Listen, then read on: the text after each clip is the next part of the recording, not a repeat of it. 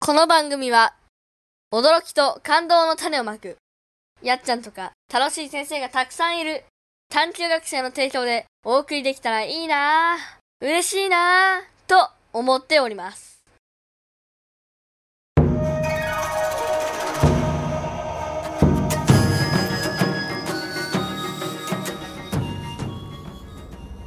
えー、今回は、前後じゃないはい、これからも始めていきます。番外編第3話、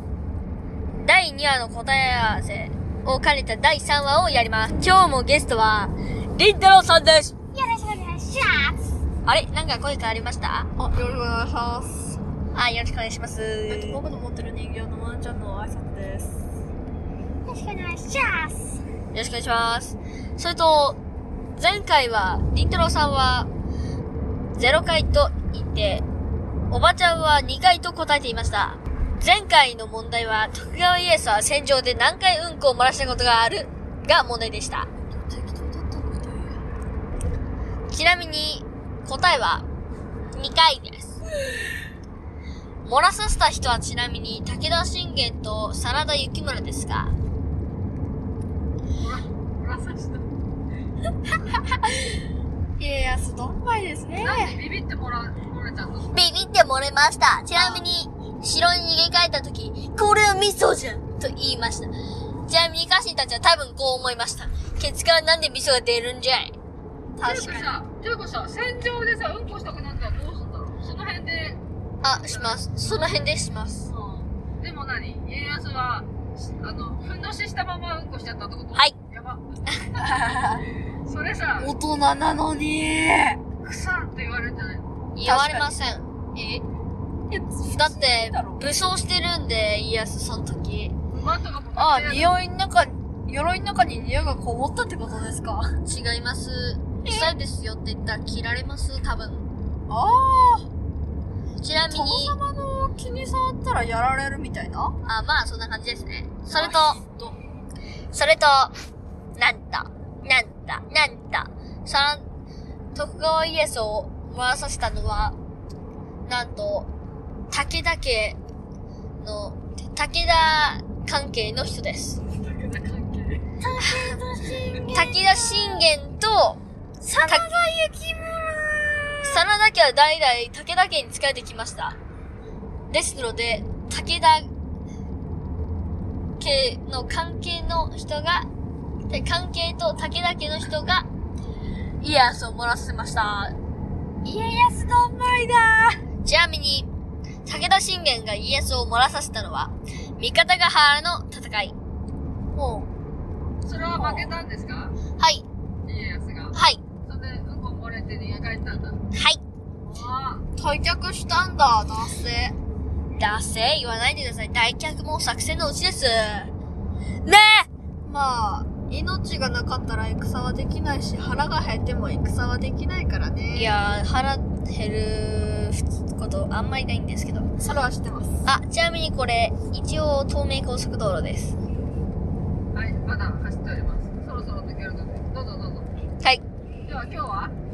えー、あー、それと、種がしまへんな今回は、りんたろさんがいるので、どうせなら、種ヶ島のことを聞いてみようと思いまして。種ヶ島の海はどうですかえっとめっちゃ綺麗でサンゴ礁が時々生えてますえおー。天より生えてるらしいですよー、見てないんだ。はいそれと海に対して行ったことないのでそれと、確か、さ砂鉄がめっちゃ取れるところがありましたよね。はい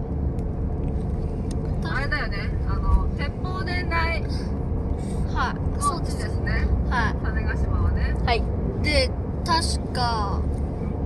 その砂鉄がめっちゃ取れる浜の地面を見ると砂鉄が多すぎてちょっと黒っぽく見えるんですよすごくないですかそれさすがに。普通は見えないもんなんですけどねあと黒潮に乗ってきてるんですよ確かあ違うかえっと確かかもともと種子島は海底にあった岩みたいなのが隆起して海上に出てきた島で隆起したのと同時に砂鉄も一緒に出てきたっていうことですよねはいでえっと種子島になぜ鉄砲が伝来したかはある国の人間たちがナンパしえっとある国の人間たちが座礁してきて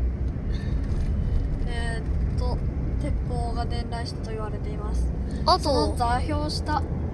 国の人たちは何人でしょうかはいどうぞポルトガル人です正解ですそれって確かなんかそのポルトガル人たちが漂着したところって確か黒潮が近い時にはめちゃくちゃ近くなるところでしたよねは確かそこで十何隻くらいナンパ座礁しているって話が聞いたことありましたよい、そうです、でなかなかあれだよねつけなかったんだよねはいい黒潮の流れが強すぎて船でもその勢いには逆らえないでその座標したあ座礁した船は現在の西之表まで動かして港で修理をしたんですよあ修理したんだ死んだわけじゃないんだはすごいすごいえあれだよね鉄砲伝来の地に私たちりんたろうを送りに行った時行きましたねはいい鉄砲艦は行ってない鉄砲艦じゃなくてその座礁したところで種子島時高がえーっとポルトガル人の持ってる鉄の棒鉄砲を見てその棒は何だと聞いたらえー、えっと鉄ポルトガル人が空に向けて鉄砲を撃ったんですよえー、それで数2億円ぐらいで買ったんですよねすごいって武器だから確か2兆か2兆をあその時の金額でだいたい2億円ぐらいで買ったんですよねはいよくそんなお金あったねだって納めてる人だった種子島を種子島と屋久島をですよねすごいっしょそして種子島で一番技術の高い鍛冶屋の人間に鉄砲を作るように種子島時高は命令して作り始めたんですけど鉄とか技量があっても種子島は目じ目ネジの国だったのであおネジの作り方が分かんなかったんですあそれで、えっとポルトガル人におネジの作り方を聞いてそして覚えてまた作り出したらおネジをつけて作ってみたら完成したんですおネジを作ってなかったのメネジをつけられなかったよねメネジをメネジの国だったと思う確かそうメネジの方が難しそうだけどまあいいやでもすごいねそんな昔にそのネジを作れることになったことによって現在のそれが最先端のロケットロケットとかね最先端の技術に使われてるついからねそれあれだブラタモリで見た楽うんああブラタモリでなんかやってたらしいしいえそのロケの時はりんたろうさんはもう種子島にいたのか多分いないんですよね何日に撮影してたのかな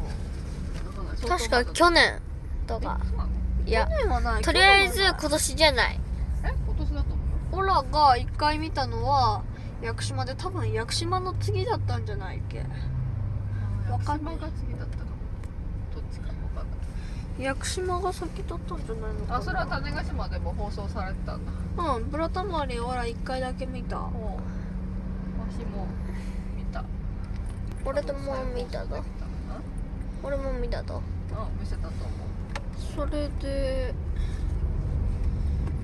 種子島家は戦ですぐに使っって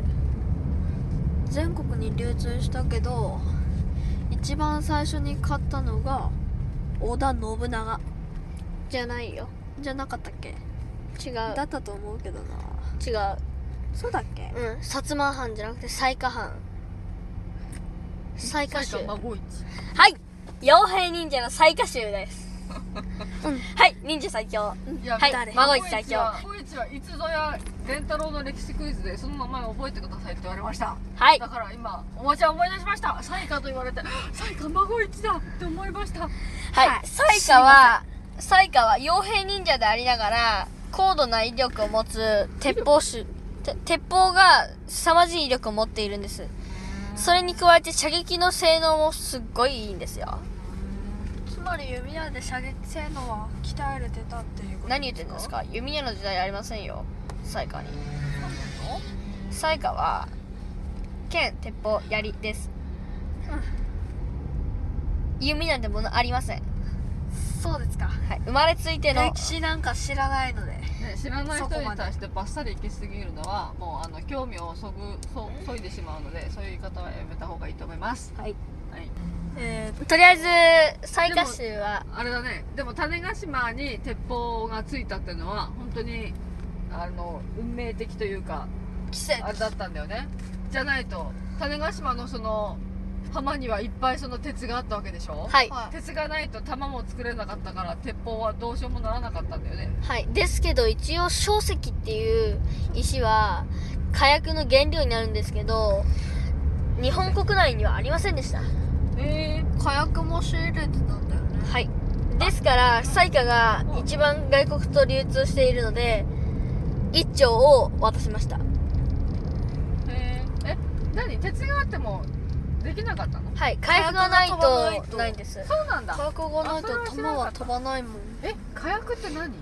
火薬は硝石などを削ってできる感じかな硝石爆弾と。硝かにも使われてるやつだよね、はいえそれは日本では取れない石はい。へえそれは知らか知らなかっただけど、そういう時のためは、そういう時はサイカが一番進む。外国と貿易をしてたんだねはいサイカと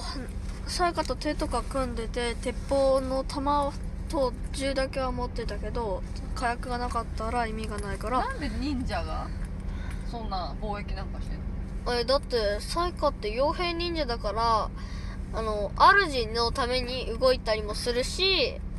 あるってあの雇い主は一応いるはいはいどうぞ貿易するってことは外国語ペラペラってこと何言ってんですかえ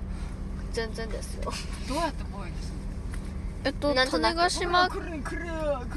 るんえっと種子島えっと種子島家も一応ポルトガル人と話してえっと喋ったんですがそうだよねただ筆談なのでポルトガル語かけるに直せるうん人がたまたまそこにいたのでたまたまはやばいつまりポルトガル語ができる人それで種子島時隆さんの書いた文字をポルトガル人に大丈夫かポルトガル人ポルトガル語に直して話してたんですよなるほどねえー、でつまり鉄砲日本への鉄砲伝来は何個もの奇跡が重なってできたものなのですねはい運命的でしたねはい。追加で黒潮は、その時によって流れ方が少し変わったりするので、その時たまたま黒潮が日本、種子島の近くを通ったから、作れたんですよ。なんかあれだよねもともとなんか中国があのー仕入れようとしてたやつが流れてきちゃったんだよねはい。はいてか中国から帰っていく時にあそうあガーンっそうか中国に届けるやつじゃなかったんだて届けて帰っていく時にガーンたまたま2丁ぐらい余ってたので、じゃあもうその時は中国はもういっぱい鉄砲なんか持ってんのかねさあえでも俺持ってたんだよ日本酒専門なので、ね、日本の方がちょっと遅れてるはい持ってたのなすげえな、しかもそれとサイカって実は家事技術もかなり優れてるんですよカジキチ家事技術家事技術カジ技術はいあカジってあのた刀作ったりとかはいうん鍛冶屋さんの技術も優れてるんでしょはい種子島も優れてるけどねつまり最下手は三役ができます戦闘忍び射撃家事だからマゴイチが好きなのいやえ俺は狙撃ですけどああレッドローさんは狙撃が好きなんだな狙撃射撃系が好きなんだよねはい一応マイクラもやってるんですけど50ブロックくらい先先の的ってシルバーフィッシュを撃ち抜いたんでね我やばいゲームの話になった結構レンタローさんはすごいんですよね射撃能力がはい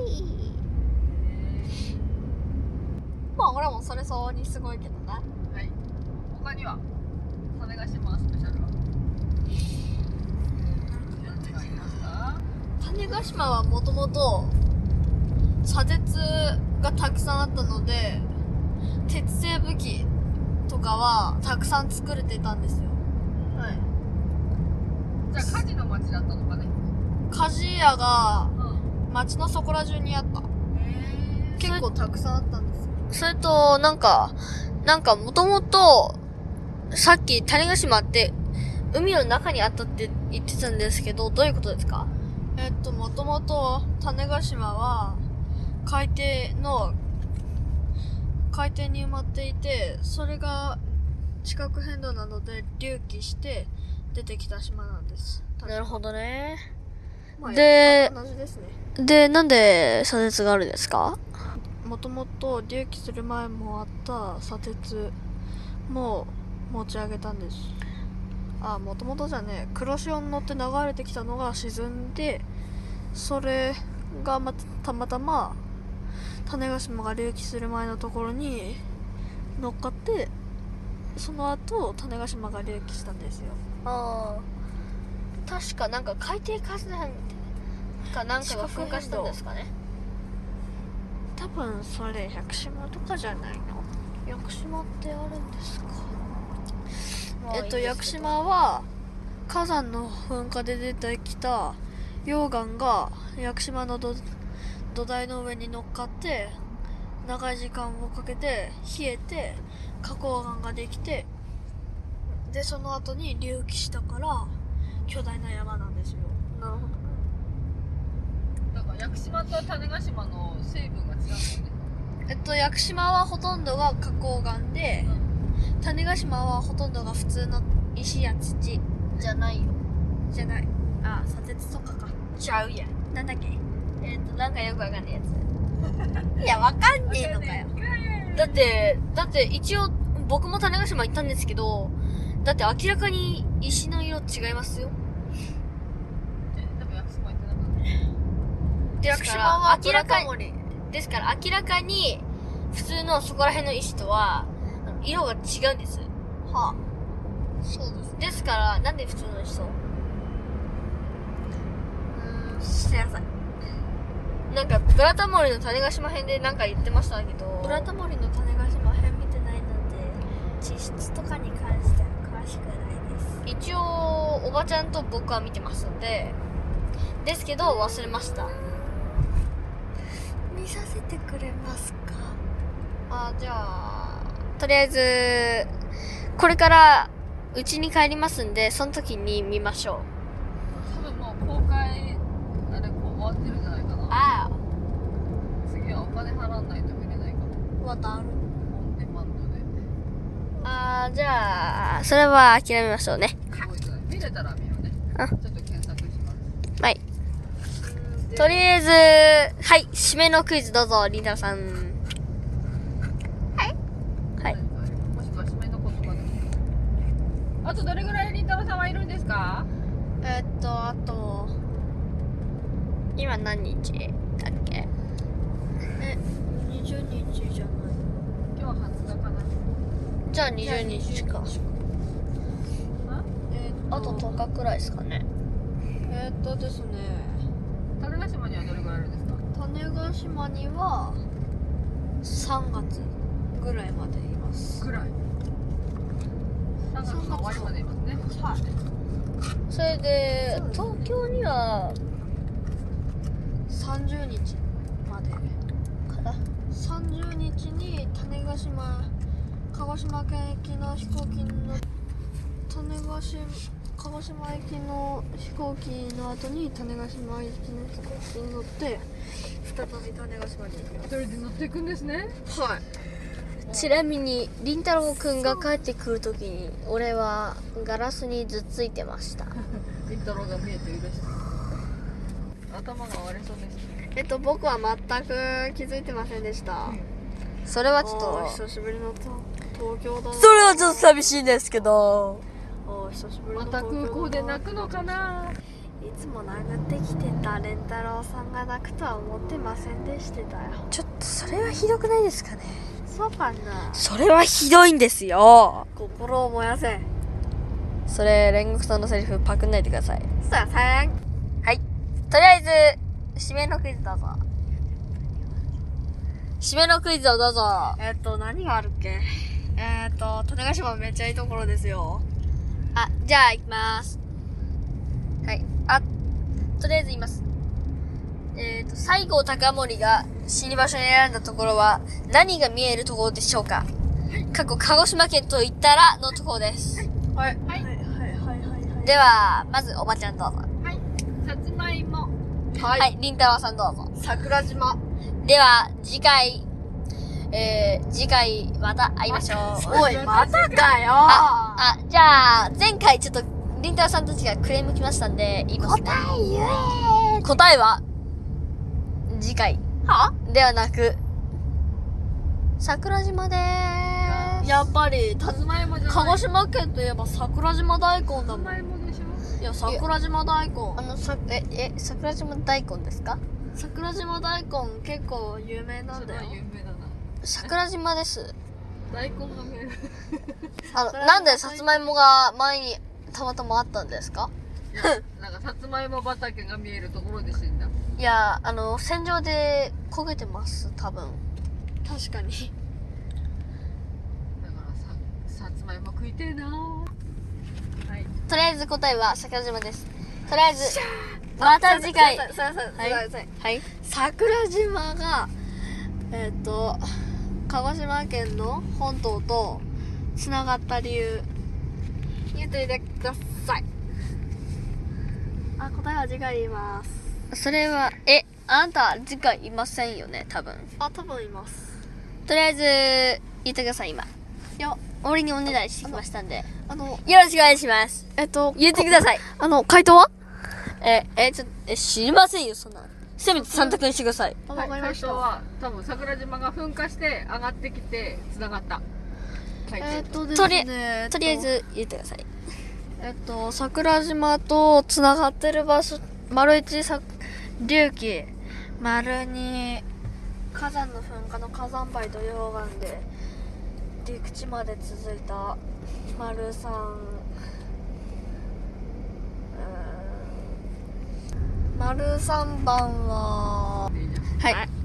じゃあやっぱり二択にしますはいもう一回お願いします丸一種あ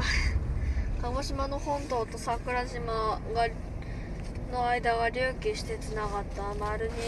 二桜島の火山の噴火の溶岩と火山灰で海が埋まってつながったどちらだと思いますか一番おばあちゃんどっちが正解だと思いますかあちなみに俺の理由はあのすぐマグマがあの行くならまだわかるんですけど火山灰がバサバサ行ったら多分もっとさ不規則になると思うんですてもしかした正解らはえー自分の予想どっちが正解だと思いますかはい1番はい2番じゃなくてはい1番二番はい、じゃあ答え。Yes。はいどうぞ一っていうことはなくて二番です二番は実は桜島のつながった時の火山の爆発は福祉上でもかなり大きい噴火だったので溶岩と火山灰で埋まったんですよえー、すごいありがとうごめんなさいてってねてまれたてねはないのありがとうございましたあさようなら